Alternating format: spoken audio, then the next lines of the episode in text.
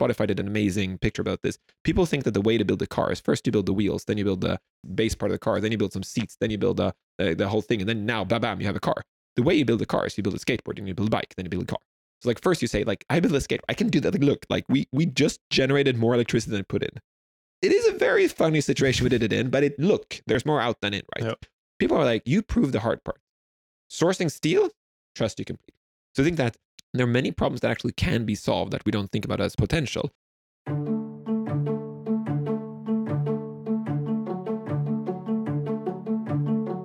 Welcome back to Deep Tech Stories, a podcast making creators, entrepreneurs, and idealists in the deep tech space accessible by highlighting their stories and putting their ideas from the lab into the real world.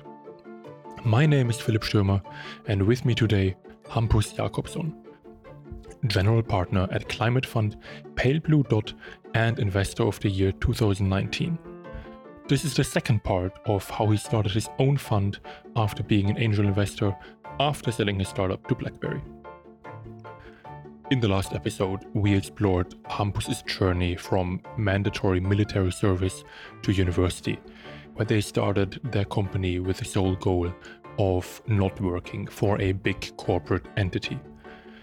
Throughout this time, he experienced a lot of paradigm shifts, learning that not only can he solve problems he thought he wouldn't be able to, but also being able to define the problem to begin with, even when there are plenty of more experienced people around him. These paradigm shifts continue after selling their company to BlackBerry, something that puts him on the path of eventually starting the early stage climate fund Pale Blue Dot the mobile market was like in a massive situation where it was shifting from dumb phones to smartphones.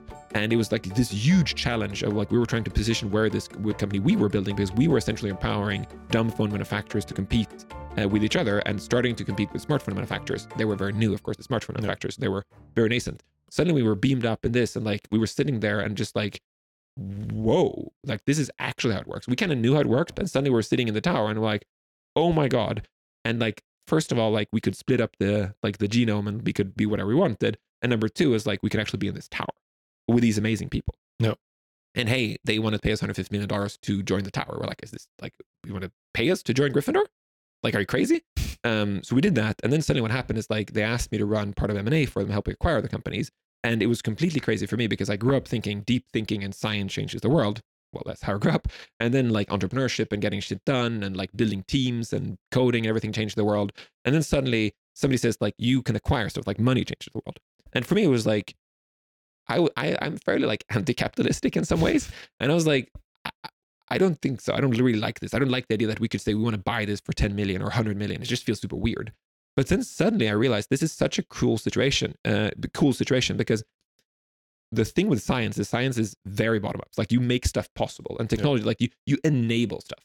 And then in entrepreneurship, you pick stuff and you like you choose. You say, I take this thing and I build this thing. And then with capital, you essentially give it like rocket speed. And I realized, whoa, this is part of the empowering system of solving problems at all.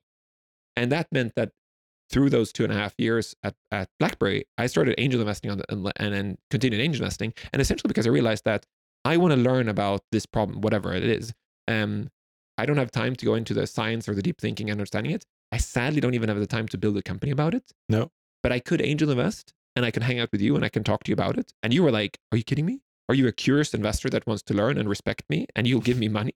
Uh, and it was a great symbiosis for me. So I ended up investing in 100 plus companies and a couple of other things. And it was great because I got to learn and, and I loved it. And I thought it was super interesting. And I think that what made me a quote unquote good investor uh, is that I was highly empathic of the founder situation, but also that I was actually wanted to understand and learn. So I was I I invested in people not so they could multiply my money. I invested because I wanted to co-solve the problem with them and understand and help them, which meant that I was one of the nicer, most understanding, most available investors you could find. No.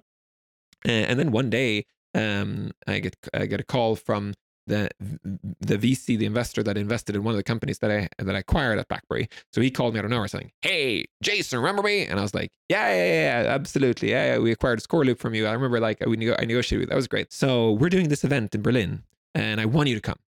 And I was like, "I'm really sorry, Jason. Like, I'm like, thanks a lot. This is super cool. You're calling. Thanks a lot. But like, I'm a, I'm not super pro VCs. Like, I think that VCs are kind of, you know, they're the you know, the colonialist of the 21st century. Like, and he was like, yeah, yeah, I agree with you. Totally agree you. We're different. And I was like, yeah, yeah, yeah. My music is different. It's not rock. It's not alternative. It's not indie. It's completely new, right? And we were bantering and joking back and forth and had a great time. And he said, yeah, you should come. And it's like, what's about? He said, it's called decentralized and encrypted. I was like, yeah. Whoa, I know a company you should talk to though. He was like, yeah, I always interested. What's what company? It's like they're uh, they're super cool. They actually build uh, distributed CDNs, content, content distribution networks. Like Mhm. how to actually store data in in on the internet to make it accessible instead of making it centralized to make it decentralized. That's amazing. I really want to talk to them. Yeah. I was like, yeah, that's great. So I call up the founders, uh, Anna and Dennis, and I said, hey, I'm at this fund, and they said like, yeah, the problem with Europe is nobody understands this. And the CEO Anna, she's a female founder, and like if you're a female CEO founder at a tech company, I mean, you're the scum of the earth. Like nobody thinks you have anything. So like she was like, I don't want to talk to European VC because they're complete idiots about this topic because CDNs is not a European phenomenon, it's a Californian phenomenon. No. And number two, like you know the situation. I was like, yeah, yeah, yeah, but I mean their event is called decentralized and encrypted. It was, she was like, yeah, thanks, thanks for always having my back, always believing me, Hampus, but I'll do my best. And I was like, yeah, go ahead, Anna. It's gonna be great. Like, don't look at yourself that way, kind of level. But I'm like, oh, the system is against her. She called me back two days later. It's like, Hampus, Mhm. Jason and Art team, they're amazing. I was like, what? Sorry, they're investing in us. I was like, what? They're investing in us and they're inviting us in this crazy event in Berlin. I was like, what? They're investing? They were the smartest, nicest people. Like, they were just so amazing. Holy shit! Not only did they get what what Anna and Dennis are doing, which is really complicated, but number two, they saw through the like or ignored or whatever you would call the fact that she's a female CEO at a tech company. Like they, it was. I was just like, whoa, No. the bar is very low, but I did get like, whoa, respect. Like that's amazing. Um, so I was like, what, what interesting. And then it's like the event seems to be cool. So I called back Jason. It's like, hey Jason, what's this event? Like the, and like how about Anna? That's great. And she's like, amazing company. I love them, love them, love them. We're giving them a term sheet. I was like, that, that's that's great. That's really cool. Yeah, I like them too. They're super smart. What's the event? Is it is decentralized and encrypted? Like, yeah. Um, cool. And I was like, I don't know if I want to come. I don't want to go to Berlin. Like this just feels too much. He said, we should totally come. Tell me a bit more about it. Well, it's a betting at nation states. I don't think we can trust nation states anymore. Like they can invade other countries, they can spy on their own people. I was like, Are you a VC fund? I was like, Yeah, absolutely. We think the problem is that the power, the hegemony is too centralized. I was like, This sounds like super interesting stuff, like how the world works. No. And not like how do you build like an online shop for Asian makeup. What's the event? Yeah, the first speaker is Edward Snowden. I was like, I'm coming. I'm coming. like, this is it. Like, I'm coming. I'm like, what, where is it? Yeah, yeah, you should come. Give me the address. Came down. It was an old carpet factory in East Berlin. Everybody's like a super hipster, shaved their one part of their head. They're tattooed. They're like, their hair is magenta. Peak Berlin. I come down in a dress shirt. so like I'm I'm pretty I'm pretty uh I'm unique at the event. Um I didn't have a I'm really happy I didn't have a suit. Uh because like I think the mobile the mobile world, the mobile world is a suit world. Anyways, came down and this whole event is filled with these amazing crazy people that are building the future of the internet, like decentralized and everything. And this is before like the whole crypto quote unquote bubble. So it was like the crypto was very much like a new it was like what today we're calling like Web three It was like how do you actually build a new infrastructure layer for information and internet? And they were not talking about coins or tokens or or ICOs. They were actually saying like how do you actually rewire because the internet is decentralized at its Yeah. base, but it's like it's actually become more and more centralized. Everybody from Airbnb to like Cisco, like everything is too centralized. We have to decentralize the internet, and like that is like into democracy and everything. And I was just standing there. This is this is amazing. They're talking about rewiring the world. Mm. And there were three people sitting in the front of this big event who were taking notes like crazy. Those were Chad, Kieran, and BlueYard. So like I saw three venture capitalists that not only were throwing off an event that was about how to change the world for real, No. but they were sitting there taking notes, which sounds like a, something not strange, but most VCs they don't take notes. Most VCs come in, they brag about how they were the board member of Airbnb where they weren't, and these people did the hard work. And I was like, this is, and they talked to Anna and they invested, spent a couple of days in Berlin and they asked me if I want to join them. And I joined them. And the cool thing is like, this is again one of those moments where I was like, I thought the VC invested in stuff that was like, how do you print money on, you know, lazy shit that was not super needed? What if we can say that we want to build the future? No.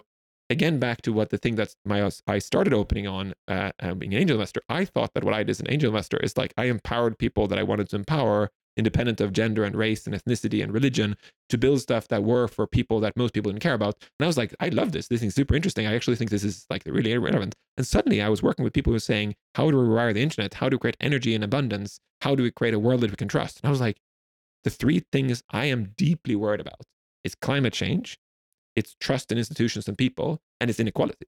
No. And here I'm in a forum where those are things we invest in. I'm suddenly in this room of the Gryffindors where, again, where people seem to care about the things I'm caring about. And we're empowered by the greatest magicians in the world, venture capital, and entrepreneurs and science. Again, the triad of the three amazingness. We can just Yeah. say, we want to fix this thing. And like, we can ignore politics. We can just say, hey, I know that like, you know, this doesn't exist or like this is going to be an issue that like within politics, but let's just build something and enable it. We actually have to build stuff. I think you just have to build the future you want. Uh, and it was so amazing because then suddenly there, it just like uh, subject after subject. I was like, I want to look at how reprogramming life. And uh, like Kieran and Jason, they were like, Sure. go ahead. And like built this event and it was super amazing. I really loved it. And uh, we we got Emmanuelle Charpentier as a speaker and it was a year before she got the nobel prize. And suddenly just like days before she was coming we realized that Emmanuelle Charpentier is not an amazing speaker on her own. She she's kind of she's amazing super brilliant and super smart and super nice but she's not the typical keynote speaker. Yeah. so it was like somebody has to have a fireside chat with it. It's like can somebody interview her on stage? And then jason and kieran said yeah great. Like you do it Hampus i was like I can't interview like one of the most famous professors in the world of genetics of doing CRISPR when like I uh, and then I realized I have to. So just crunched all of like genetics and CRISPR and trying to understand it while building this event, which was so good because suddenly I actually started to understand, whoa, this is actually how stem cell reprogramming actually works, or this is actually how CRISPR works, or this is the risks of this and that. And I got to interview Emmanuelle on stage and she was amazing. How how how far did you go in that? Did you just just cover the, the surface layer or the books, or actually go full into. Papers and university lit- literature? my method is usually filters through, through people. So I believe I really like the method of like if I talk to you and I ask you what are the biggest things in the subject, and then I say what's the thing that most people don't understand the subject, uh, or, or or or misconceive, then I get eighty percent. I kind of they explain it to me, and after a while, like now, now I feel like I get it, and then I say, "Thank, this is amazing. Can I explain it to you?" Yeah. And then I explain it to you, and you say, "Well, you're sixty percent there." And then we do it one more time, and you help me correct it, and I try it again. You're like, "You're ninety eight. You're not. This is good." And then the thing I do next is ask them, um, "So what do most people don't understand about this, or what's the big misconception?" And then they tell me that, and I was like, "Oh, why is that?" Okay, and then I say, "What's next? Like, what do you think is going to be the big challenge? What's the big breakthrough? What's the big unknown?" And then they go completely speculative. They're like, "Well." I'm a professor in this subject. Like, if we would solve this, and I was like, "Oh, interesting." And then they tell me that, and now suddenly I have a lot of questions. So if they're done a couple of those interviews, I can go to the next person and said, "What do you think would happen?" And then after interview them, I ask them, "Who else should you talk to?" And they say, "Oh, Maria, Heinrich, they're the best." Yeah. Like, could you introduce me? And like, of course, of course, of course. Yeah. Um, and the same thing when I do an event. I just want to ask people, "What's the thing that you think is the headache?" And then do that.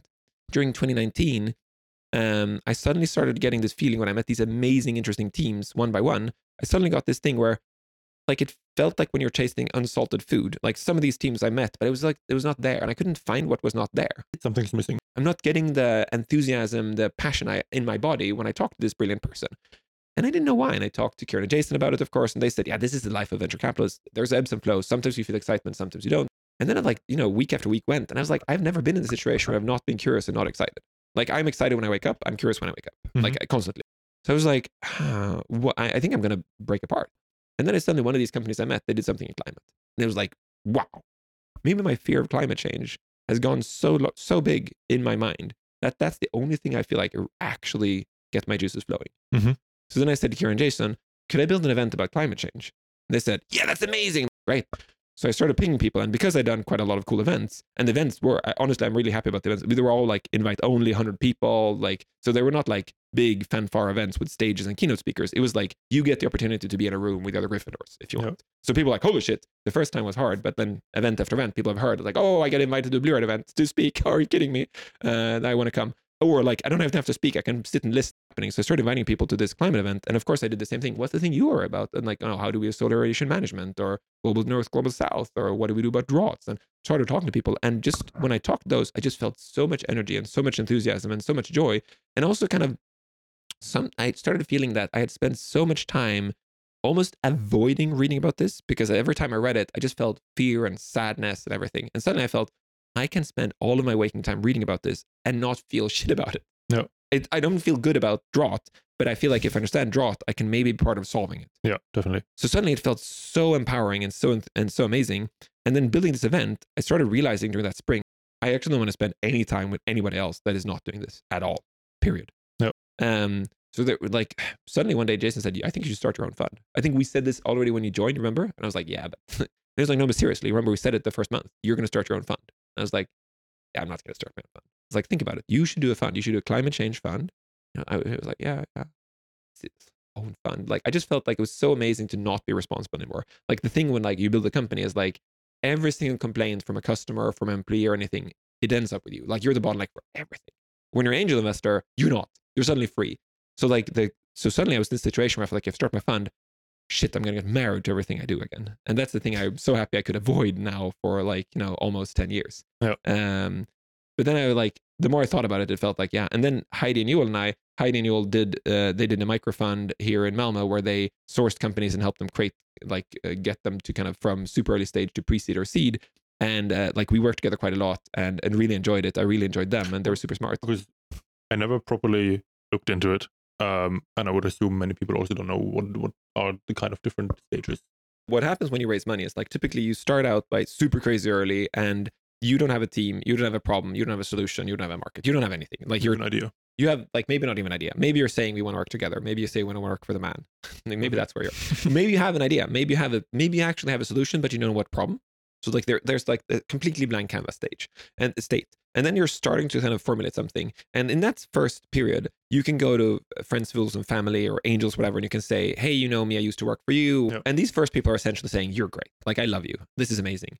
But they kind of have to understand that maybe you're going from methane to doing, you know, selling shoes online They're investing in the person. they're investing totally in the person exactly and the problem is like some people don't some people invest because they think they're going to make money but they should not they should just say i trust you here's money it's amazing let's go. So like that's that's about what they can expect. And th- what they should build is they should build a relationship of like a friend and they should get to know them. And it's kind of like They being the the investor uh, the angel like, or the whatever who's giving you money. So i think that it's super important that when you do that first stage you should accept that you lose the money. Uh, but like you should think that maybe i get to help a person or maybe i get to learn something myself. That's it. And then you get to the next stage which is like the pre-seed stage. And now you have a team uh, you probably have some kind of hunch where you want to go. You probably don't have a solution uh, but you now it's not the time to change the idea from methane to selling shoes online. So in this pre-seed stage stage if you shift to selling shoes online that's not ideal. No. uh, and if you shift that you throw out half of the co-founders and somebody wants to do something else and one joins mckinsey that's also kind of shitty. But if you shift around kind of what you how you want to like what you want to solve and definitely how you want to solve it like go ahead Yeah. like that's like what the game is for or you can actually have a situation where you know how you're solving something but you actually don't know what to solve so you have like this amazing chatbot technology that can generate text but you're building like something for salespeople but then maybe you can actually do it to generate uh, like reports for police or, or wait, wait, wait, wait, like help judges understand cases. Like you don't actually know. But the thing in this first stage, when you're doing the first super early round, is like you, you as an, an as an entrepreneur, you have to be super transparent of like I don't really know, right? No. And like this is where we are, and you should just update people that how little you know. And you, you're as an entrepreneur, you should actually focus on learning. Like every week, you should look at what you learned, not like how many customers or anything. You should like what did we learn. And then this pre-seed phase, you're kind of shaping this embryo of something that's moving forward in a trajectory, and you're still learning a lot but now you're starting to cut off opportunities. And then the seed stage, you're at a you're at a stage where you have enough proof that this quote unquote works, but the economy of it doesn't work. Like the like you probably you spend a way more money than you're making. But your hypothesis is number one, you can change that to that you put in 80 cents to get a dollar and some cents Yeah. over time because you make the product better. And number two, as you scale, 80 like 20 cents that you get every time you sell a necklace is nothing, but you think that you can sell a million necklaces per minute. So like that a lot of necklaces. so not on necklaces, exactly. So, but now you're at a stage where you essentially are borrowing money um, to do two things: to do product development, so you can change it from it cost a dollar to make a dollar and a fraction to it cost only eighty cents Yeah. to make a dollar and a fraction. And number two, you want to scale the number of necklaces or whatever you're doing to a size where that twenty cents margin actually means a lot. Um, so you want to both improve the product and improve the size of the of the sort of the market or your customer base and that's you're essentially borrowing money. If you're not borrowing it, you're getting an investment. They they end up buying part of your company for Yeah. that. Uh, but like you're not selling them money. You're selling them. We think that we can scale the margins and scale the size of this, so that makes sense. And when you get to the A round, the A round is the round where everything works. Like you show that we put in a dollar, we put in eighty cents, we get a dollar back. No, Like look, look, like we get it, we get we get a dollar back every point. But the thing is, like we're we're only putting in half a million. We're putting in a hundred thousand dollars a month. So I mean, we're making twenty thousand a month, and we're twelve people. So like twenty thousand dollars a month doesn't help us a lot, right? But that's what it is. So like now we're saying now we want to throw in a million dollars per month into this machine because that means we would make 200,000 a month. And then the product team, they think they can move this to actually making 30% margins. Uh, so that's what you're kind of doing. There. But like now you're at a point where it works. Like Yeah. you're putting in the money and And you you're getting money back. It is like now you just want to scale the shit out of it. Yeah. And then B round, C round, D round, everything else, essentially just scale more, scale more, scale more, scale more. Okay. Uh, so the, like the stages are very, very different. It's like, like the thing is really what risk are you moving, but also what opportunity like is there actually. Like the thing is that when you're doing the first thing, sky's the limit. Like there's probably nobody doing it, and there's like com- maybe impossible. And when you're at your B round and C round, there's probably quite a lot of competition. So now it's the question about moats and how you build defensibility and how you scale with price. Mhm. What's usually in our world called burn multiple. So how much money do you put in? Do you put in a million to get a million and a fraction back, or you put in hundred thousand to get a million back? That's like very interesting because that means how efficient you can be at scaling. And I think that when you get to a certain stage, the reason that when people say how big is a seed round, how big is a pre-seed round, how big is an A round, how big is a B round, the thing is in the early stages, it's kind of the how big is the friends, fools, and family round? Well, I mean, how wealthy friends do you have? There's some kind of thing that like I don't think people should raise more than like half a million euros because there's a point when it's like there's just too many like not only like they're taking money that you might not like you know shouldn't take but the other thing is like the thing is that this is one of those things where it's a relay race the next round is going to be a certain size and if you take too much money and have too evaluation the next round is going to be super strange it's like you you come to the next round the seed round people want to invest like one to three million euros and if you have raised two million to get there like Yeah, you're not going to get far. you're like you're going to give you three more million to do equal what you just did that's not going to happen. So you immediately oh no we need 12 million but they're saying no but the risks are too high. You haven't proven enough. We can't part with 12 million for this. This is crazy. Yeah. um so the thing is you kind of that also means what kind of problems you can solve. So there's certain problems that you just can't solve unless you have very wealthy friends and unless you're Elon Musk. But when you when you did an event for nuclear quantum crypto and stuff, everything that is very long term and hardware and difficult compared to making online shop selling shoes. Yeah. They tend to cost a lot of money. Yes. Um so you is there an, a higher margin for there are two things i think that i think that if you put in more money the opportunity has to be big if, if there's like it's very simple sadly it's like risk uh, and opportunity risk, right high it's risk, like high high risk high return right exactly Yeah. so if somebody's saying i think i can make i think i can make fertilizer a dime cheaper with this thing that's going to cost 400 million the thing is it's 400 million you're saying you're going to make fertilizer which is a very large market a dime cheaper which is quite okay in fertilizer, but it's not amazing, right? Question is, do you like it's super early? Do you think do you do I think you can make it fifty percent cheaper, or actually probably maybe ten only? So like first that's risk, right? And then uh, and then the other problem there is like you're going to sell a commodity, a fertilizer, which means that there's going to be crazy competition of other like ways of doing fertilizer. It's not No. only one way. So now the problem is like you're in a situation where you need a ton of money until you're proven. And then number two is like the market you're after, maybe the margins aren't as great as you want. And number three is the the there's a cutthroat competition. So those things are very, very hard. But if you say, I'm going to make a fusion reactor, we can create free, non-pollutive energy, you're like, that's that's infinite. Yes. How much money do you need? I think we need five million to prove that it works. And after five million, we need to build a nuclear reactor. Like we need to build a fusion reactor. And that's going to cost us five hundred million dollars. No. But then you realize, well, after the five million, you can go to a country. Like you can go to somebody who's not insightful and say, look, Ma, I can fly. Yeah. And I think that's the thing. It's like you have different kinds of levels. You have the first level, which you have the founders. The founders are saying, I think this works. They have conviction. And then you have second level, we have the signal, where somebody who's smart can say, this is how you know if fusion works. So, like, I know that you scientifically went far enough that you make it work. No, you don't have a nuclear reactor, but I see that with my insight, with my background, with my belief and conviction about this, I see that you've proven enough that this works. Yeah. And then you have the next level where you have data about it, where you're generating more electricity than you're putting in. So like, whoa, whoa, whoa, whoa, whoa, you have a fusion reactor, albeit very small and very complicated, but like you have a fusion reactor. And then you have the last level, which is common knowledge, where like the Guardian writes, you know, Bob builds nuclear reactor and Yeah. it works and it you know generates energy for Massachusetts. That's like when it, there's no risk anymore. And that's when you're on the public market where people are saying, do we think Bob and Anna can keep scaling their fusion reactors to all of Canada and North America? Or do we think competition is going to be too steep? That's where we price it on the market. No. Um, so the thing is there, it's like, it's really about figuring out problems where the reward is big enough and the risk is, of course, as too low as possible, as low as possible. But then the interesting thing is like, it's also about figuring out what risk you want to remove. So like sometimes you can think about like, so is the problem with building a fusion reactor, is it about how do you source enormous amount of really high quality steel then you should probably solve that. And the problems, like most people do, is they think that it's the classical. Spotify did an amazing picture about this. People think that the way to build a car is first you build the wheels, then you build the kind of the base base part of the car, then you build some seats, then you build the the, the whole thing, and then now, bam, bam, you have a car. The way you build a car is you build a skateboard, and you build a bike, then you build a car.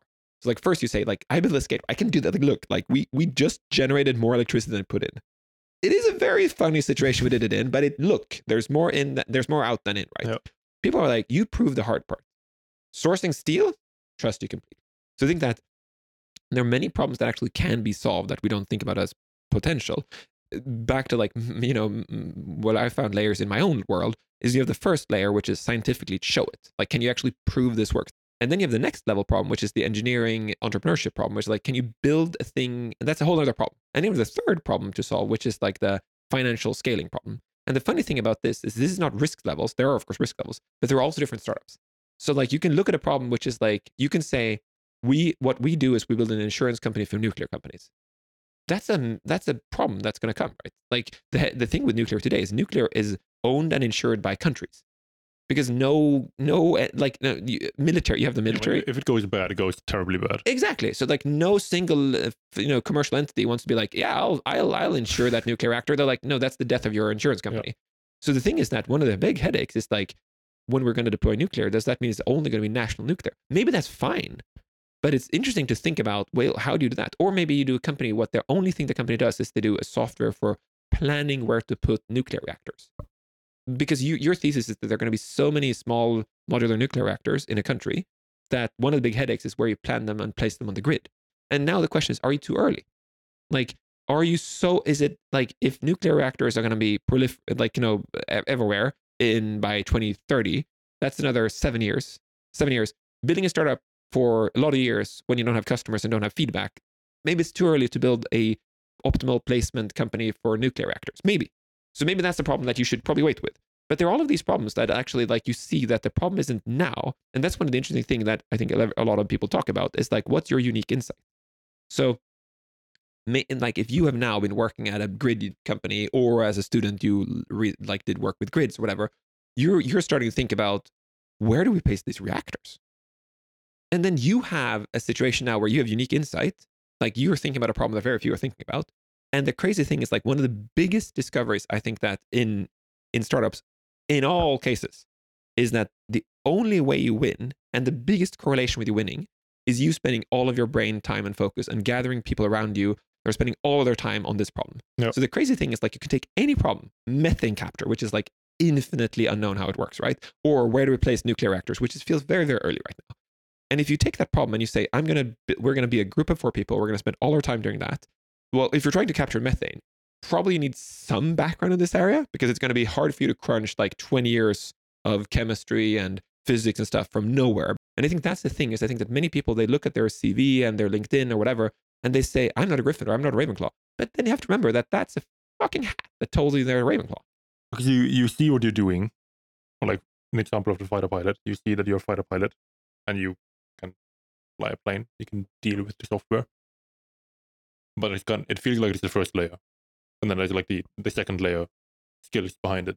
Yeah, because that's the that's the thing I think is so crazy. I think that like I think it's so fascinating that somebody says like how do you become a venture capitalist? And then I think that if I told you what a venture capitalist does every day, it sounds like like you know friends that do this in like they did this in high school. Like we're hyper curious people that try to meet super ambitious, amazing people, try to figure out what's going on in their minds. And then we're trying to figure out the problem they're trying to solve and assess how much that works with very limited knowledge. But the funny thing is, like, when you tell people how a day looks, people are like, but it sounds like the skills you're having and the days you're having is like, it's impossible to learn. Like, how do you learn? Like, this is impossible. What school do you go to? What's your education? Did you work as a, like, as another fund before? You just have to be in the room. You have to spend the hours. Yep. So the thing is that how do you actually understand what a great startup looks like? Well, just be around startups. How do you know what a great investment looks like? Do a podcast about a great investment. Let's like be in the room where it happens. And then the other thing is spend the hours. You got to find the thing that you're willing to pin in all the hours on. Now you have to just figure out how to become good at it. And you might do that, become crunching the hours, or some of these things as well, you need to find that PhD in the subject and work with them on the whiteboard. Like it's going to be too hard for you to just accelerate your learning 20 years and understand small filaments and molecules, whatever. You're going to get okay with it. You're going to get to the point where I got where I can Feynman man back the story to you and you're like, yeah, that, that's kind of it. That Yeah. you kind of get it. But I won't be able to kind of push the boundaries. But I can maybe see things that other people can't see. I think that's the big mis- misconception. People think that they're going to be like, I'm a Ravenclaw, I'm going to do a Ravenclaw startup. No, that's not true. Um, so essentially, in a capitalistic world, you still have some responsibility to get a return for Yeah. your uh, Yes. for your limited partners. Yes. So you can't exclusively invest into those high risk, high reward, long term. Oh, you could. Oh, you Okay. could absolutely. Yeah, yeah, absolutely. You could. No, no, absolutely, you could. Um, I think you could build a fund that only invests in fusion if you wanted. Uh, I think that the thing is that Even have it as like a fifteen to twenty year yeah, timeline. yeah, absolutely. I think it's really about uh, the the funny thing about venture funds is that venture funds it's a it's a quote unquote product you're selling.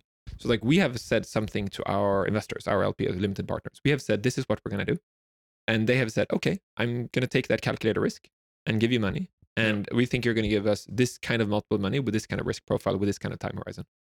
So it's like they're looking at it and saying, if they say, okay, so it's gonna take 40 years, but we think we're gonna give you 100 times the money back and they think that it's like a 20% chance that it's going to happen, that's a good expected value. Well, then that fund would still need to be appropriately sized. And I Yeah, yeah. you, No, exactly. and you That's get the thing. your, management fees. Exactly. Yeah, yeah, exactly. Okay. So the thing is that's so funny about it. It's like it is like you're designing a vehicle to do something. You're designing a little machine when you're designing a fund. So like you're designing the fund and saying we will every single fusion investment will need 10 million from us to get to the point where they can raise that massive round, right? And then they will need, uh, let's say that uh, we are going to invest in 20 fusion companies, and it's going to we're going to be able to do that in 10, like in five years, let's say. Yeah. And then after that, the our part is gone, so to say. We don't have to do anything actively, but we think that um, like half of the companies will half of the company will fail, it won't work, and then the other half will need a bit of extra money to actually prove that it works. So let's allocate 15 million uh, per company that succeeds and 10 for the ones that fail. You do the math, and then you say, and then every company that raises a new round, that like a big new round, that is not just we bridge them and give them the 5 million more.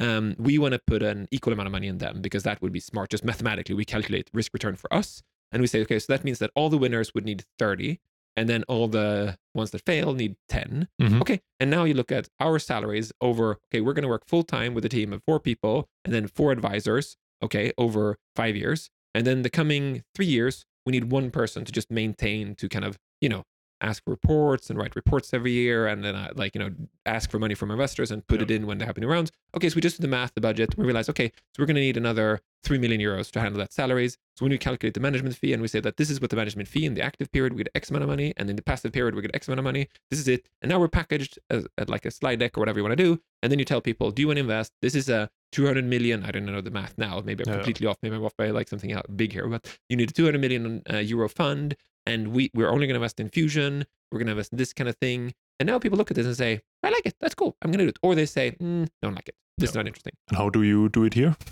So we we invest in like a, a, a kind of a range. So like we do everything. We have done some part, some companies that we think are going to take longer time, that are going to be higher risk, high return, Mhm. and there are some companies which we think that are very quick to the market and solve a problem very quickly. Do you have specific funds for them, No. respectively? No, just no, no. This is something that we, again we communicate to our LPs and we explain that what we think, Yeah. and we're trying to be super transparent and really explain to them. But the thing that the, one of the big complications of this is, and this is a big belief of me, of like I don't really believe in macroeconomy. I believe in, in game theory. Like I believe that it's bottom up, not top down. So like I think at the end of the day, you're walking into Las Vegas uh, or, or Monte Carlo, whatever you did, and then you get to blackjack blackjack tables. The only thing you can change, that you can decide if you want to go into Monte Carlo or if you want to go into Macau. So like you can say we only want to do fusion. So like where is the higher probability of finding a fusion people? Yeah. That's one.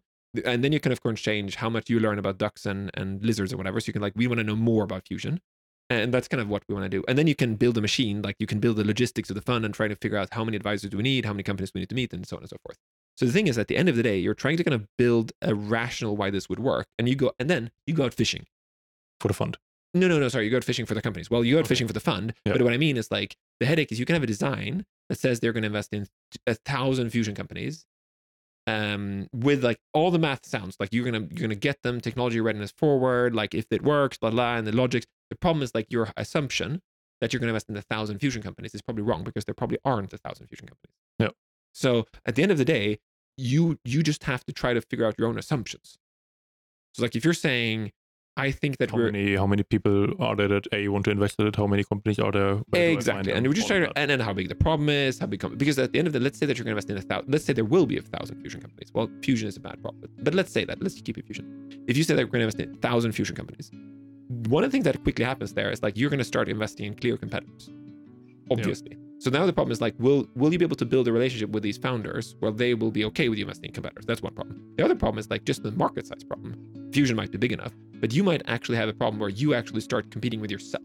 Not only with the founders are going to say, well, you're competing with us, you actually might mess up your own market. Because if you create a thousand fusion companies and they all work, If it's as early as right now for fusion, wouldn't that be more I know hedging than I know, actually- like I know. No, no, but there is actually a funny aspect. There could be, like, I agree with you. Like, it is a very like theoretical example here, but there could be a situation where you're going to saturate the market yourself. Okay. So, like, if you take an easier example than fusion, let's say that you want to do plant-based beef. Oh, yeah. So then suddenly you have a situation where you invest in so many companies that the margin that you're going to create competition between them, which they're going to hate you for. Number two, now you've also created that um, because of competition, the margins of them are going to be lower. So the problem you just messed up your own investments by doing too many in one kind. Mhm. So like all of these assumptions, you just try to write them down and try to figure out like how many are there, where do you find them, and what, what you know how big the market is so forth. And the thing is that of course that everything is going to be guesswork. But I think that what I really like is like I was once on a panel uh, where with a Danish person that I didn't like at all, and he said one thing that was so amazing. I really loved. Um, he who was asking, so can I get a what does the hockey stick look like for this company? He said, and, and I just like I hated that because you can easily make a hockey stick. Like you just draw the numbers, you you know, like you, You put your multiple in, you just scale it, and it looks like hockey stick. And the founders were like you know back and forth and mumbling a bit about it, and like they couldn't make a hockey stick. Like that was it. And I was sitting there thinking it's fine. And then this Danish guy said, if you can't make a hockey stick in Excel, you can never make it in reality. And I was like, that's profound. He was not after, he didn't believe the hockey stick would work. Yep. But if you can't make it in Excel, you can't make it at all. So you have to be able to model a world when it works. And you write down your assumptions, then you can like, okay, so it works under these scenarios. Do I think those scenarios are likely? But if you can't even write a scenario where it works, well, it won't work, right? Then it's going to be chance. I think that's a, a good final sentence. Thanks a lot. Thanks a lot for having me. This is great.